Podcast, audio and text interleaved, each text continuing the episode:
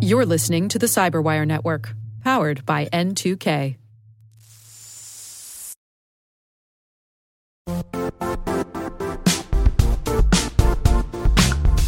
The IT world used to be simpler. You only had to secure and manage environments that you controlled. Then came new technologies and new ways to work. Now, employees, apps, and networks are everywhere. This means poor visibility, security gaps, and added risk. That's why Cloudflare created the first ever connectivity cloud. Visit cloudflare.com to protect your business everywhere you do business.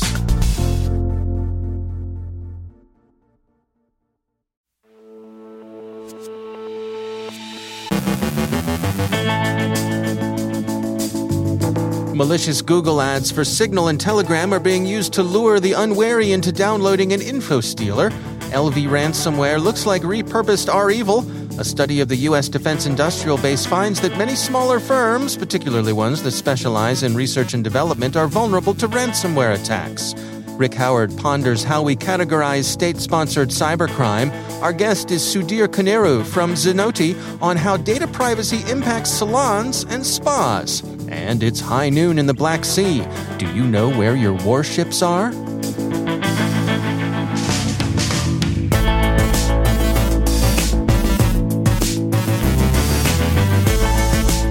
From the Cyberwire studios at Data Tribe, I'm Dave Bittner with your Cyberwire summary for Tuesday, June 22nd, 2021.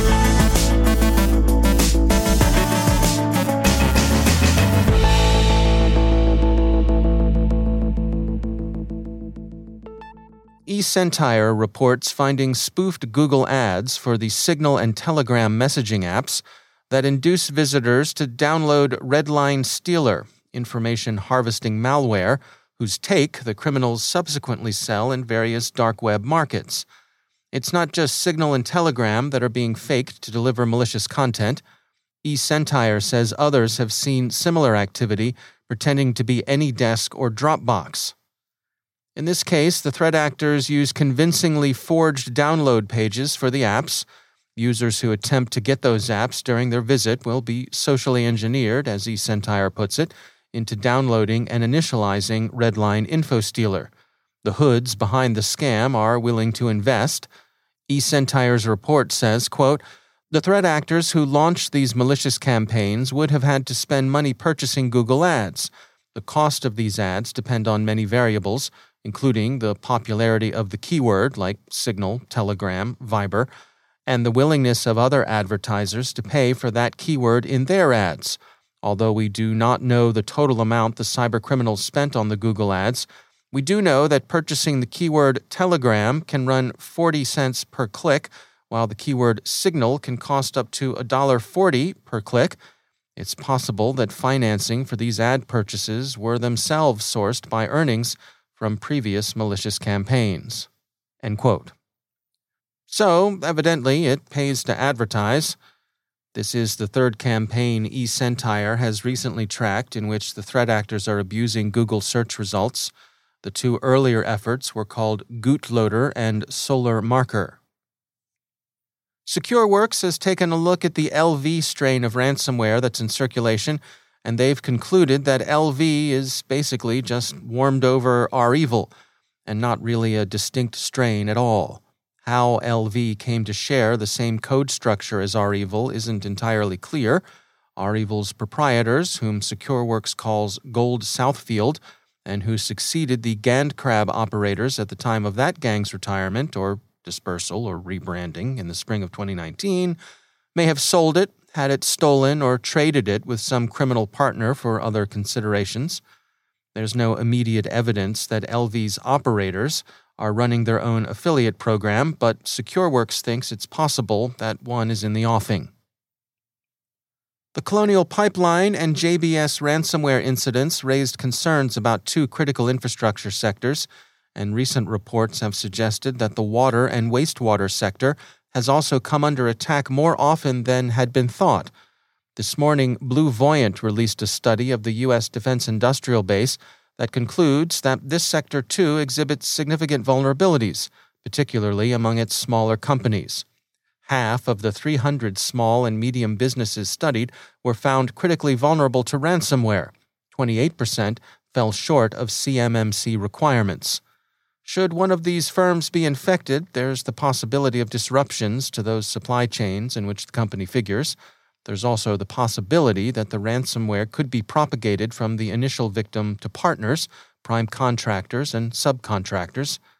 The assumption the attackers seem likely to work from, the Washington Post writes, is that smaller firms are inherently less likely to be well protected against cybercrime than are the bigger outfits in the defense sector. CISA's weekly vulnerability roundup lists 24 high severity vulnerabilities. 23 of them this past week are Android bugs. And finally, two NATO warships, the Dutch vessel Evertsen and the Royal Navy's HMS Defender, operating in the Black Sea and visiting the Ukrainian port of Odessa, were falsely reported to have moved to disputed waters in the vicinity of the Russian claimed port of Sevastopol. The USNI News reports that it seems automatic identification systems signals were falsified to give the impression that the warships had engaged in what effectively would have been a provocation. In fact, both ships remained in Odessa. Whether the AIS reports were deliberately falsified and by whom, or whether the incident involved some malfunction, how the misreporting occurred remains unclear. Most commercial vessels are required to be equipped with AIS, which is a valuable aid to collision avoidance, among other things. Warships also typically carry AIS, although for security reasons they may turn it off as necessary since their locations are often sensitive. But navies, too, are interested in safe transit. In 2017, for example, following two deadly collisions between U.S. Navy warships and commercial vessels, the U.S. Navy told its ships to turn their AIS on in heavily trafficked waters so there are several points in the electronic chain at which AIS positions for the two NATO warships in the Black Sea might have been faked. But it seems that both Evertsen and Defender were in Odessa where they belonged and had every right to be. Again, how the locations came to be misreported remains, for now, unknown. Those of you landlubbers out there who may decide you're interested in looking at what ships are doing where, you can gratify your curiosity by consulting the AIS aggregation site, Marine Traffic. And all y'all mariners, well, stay safe out there, whether you're in the Gulf of Odessa, Manila Bay, or practically outside our own windows here on the Chesapeake.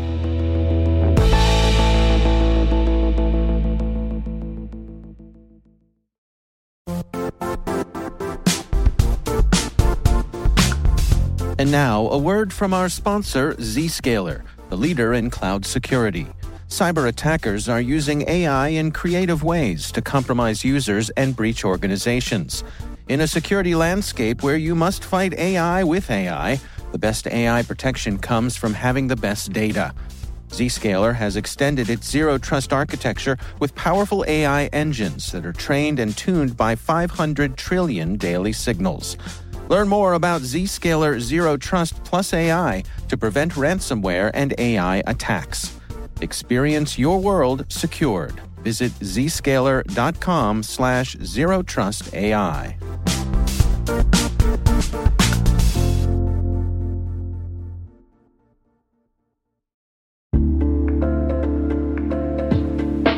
Are lengthy security reviews pulling attention away from your security program? With the largest network of trust centers, Vanta can help you streamline security reviews to win customer trust, save time, and close deals fast. Proactively demonstrate security by showcasing key resources like your SOC 2 or ISO 27001 and provide real time evidence for passing controls. And when a security questionnaire is required, Vanta takes the first pass for you. Visit vanta.com slash cyber to take a self serve tour. That's vanta.com slash cyber.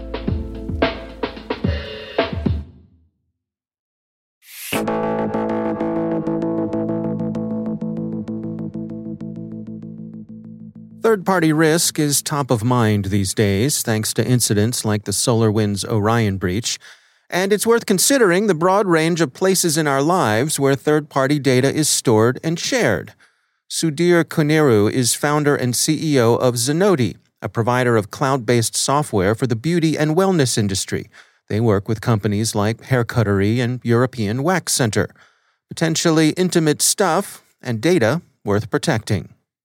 Some of the more uh, organized and larger scale footprint businesses uh, do ask for more information around you know their preferences in terms of color skincare uh, skin type. Some of them even take a photograph of the person's hair before and after you know depending on uh, you know well established brands have these kinds of processes defined and they use all that.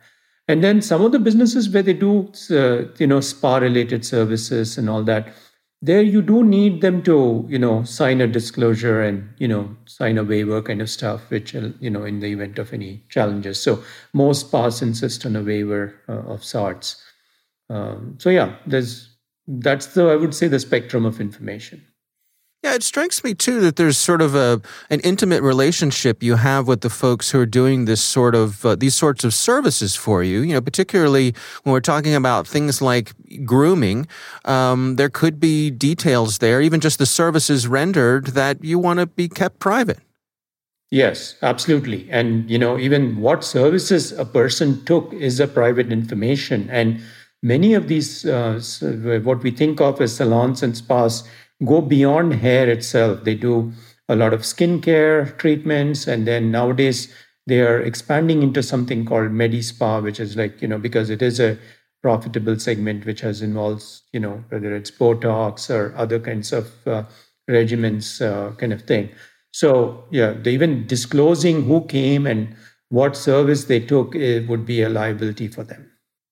And is it your sense that the folks who are running these sorts of organizations do do they have a, a good understanding of the importance of protecting the privacy of this sort of information? I would say the well-run and established organizations definitely do, uh, especially if you are running a business which has more than five stores. I think they are, uh, you know, they understand the liability associated with it and are waking up to being very diligent about asking all the right questions and ensuring their software supports these capabilities. And uh, I would say some have even made changes to their software systems as these regulations are, are getting more prominence in the industry, kind of stuff, to make sure their software supports it. But yeah, yeah, I, I do think the small players, I don't think even know or understand any of it. So many of them run their business on pen and paper or some old school software, which possibly is not even compliant from a regulatory perspective even for the smaller businesses, actually, the compliance is not very hard to achieve today. It's uh, software solutions, whether it's ours or others, make it super easy for them when they deploy it to say, hey, the customer, the, their guest should have the flexibility and control to choose. You know, will they opt in? Will they opt out? And making sure the business doesn't do any mistake also of saying, hey, accidentally also our systems will not allow a business to go send off a marketing mailer to people when the guest has said no uh, and, and, it protects the business quite well. I, I, think there's there's awareness pretty pretty strong in our industry as well, and uh, I think many systems have matured to ensure they're protecting the business overall. That's Sudheer Koneru from Zenoti.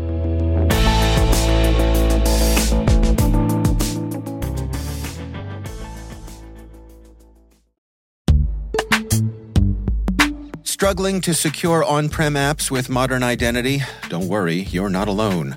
Join industry leaders from Fortune 500 organizations to secure your apps on any cloud with any IDP, regardless of your environment's complexity. Meet Strata's identity orchestration platform, Maverics. Say goodbye to the headaches of app refactoring and legacy tech debt. With identity orchestration, you can modernize legacy apps to use MFA or passwordless authentication in a few weeks, migrate from one IDP to another, and so much more without changing the app. No matter your IAM use case, Strata extends the value of your current identity investments. And the best part? You can try it for free today. Visit strata.io slash cyberwire to share your biggest identity challenge, and they'll hook you up with a complimentary pair of AirPods Pro. Don't miss out. Visit strata.io slash cyberwire.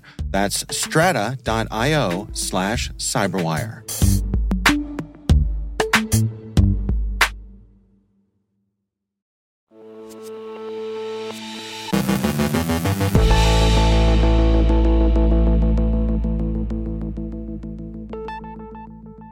And joining me once again is Rick Howard. He is the CyberWire's Chief Security Officer and also our Chief Analyst. Rick, always great to have you back. Thanks, Dave.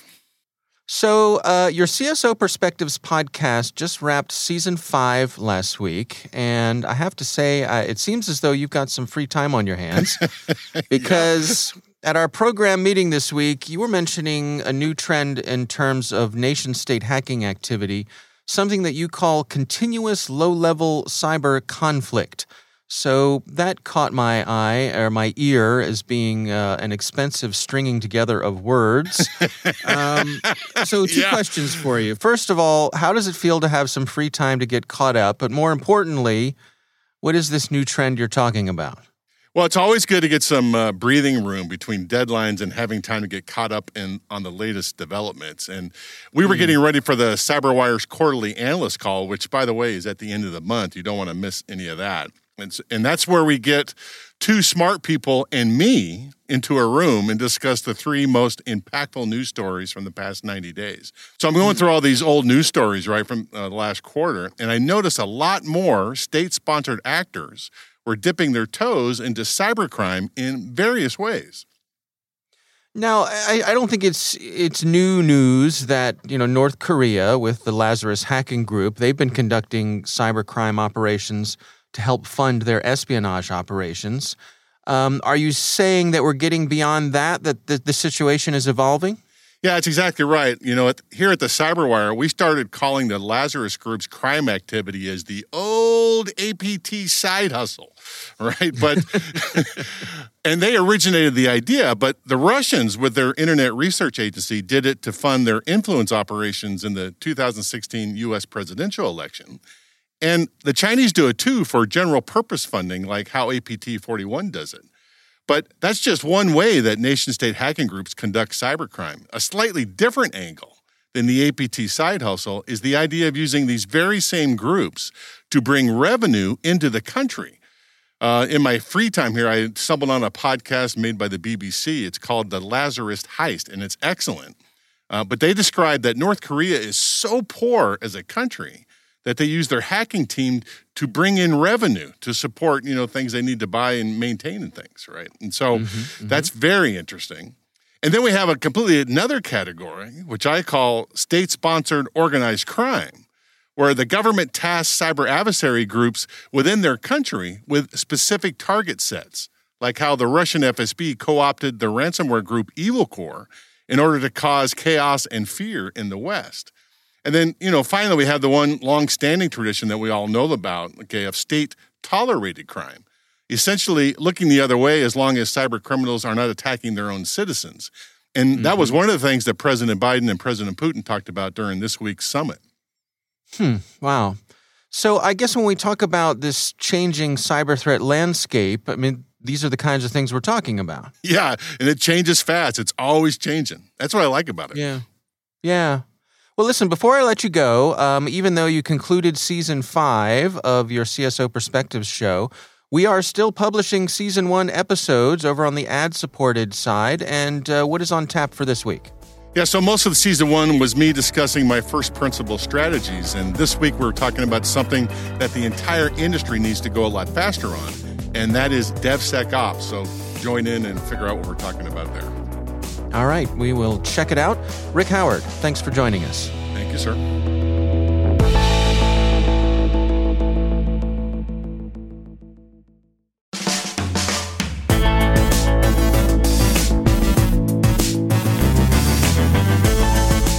And that's the Cyberwire.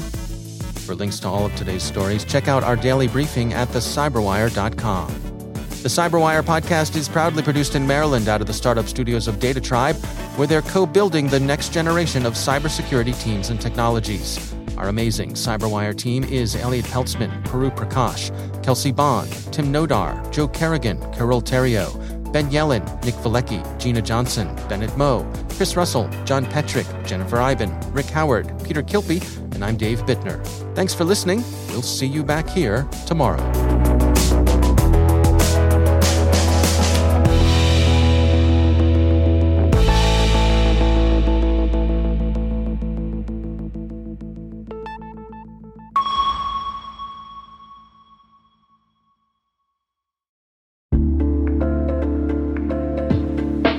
Hey all, Rick here. At N2K Cyberwire, we're dedicated to continuously improving the quality of the news and commentary on our network. That's why we're inviting you to participate in our 2024 audience survey. It only takes a few minutes, and your feedback is invaluable. Plus, you'll have the chance to win a $100 Amazon gift card as a thank you for your time. Head on over to cyberwire.com slash survey. That's cyberwire.com slash survey to share your feedback now.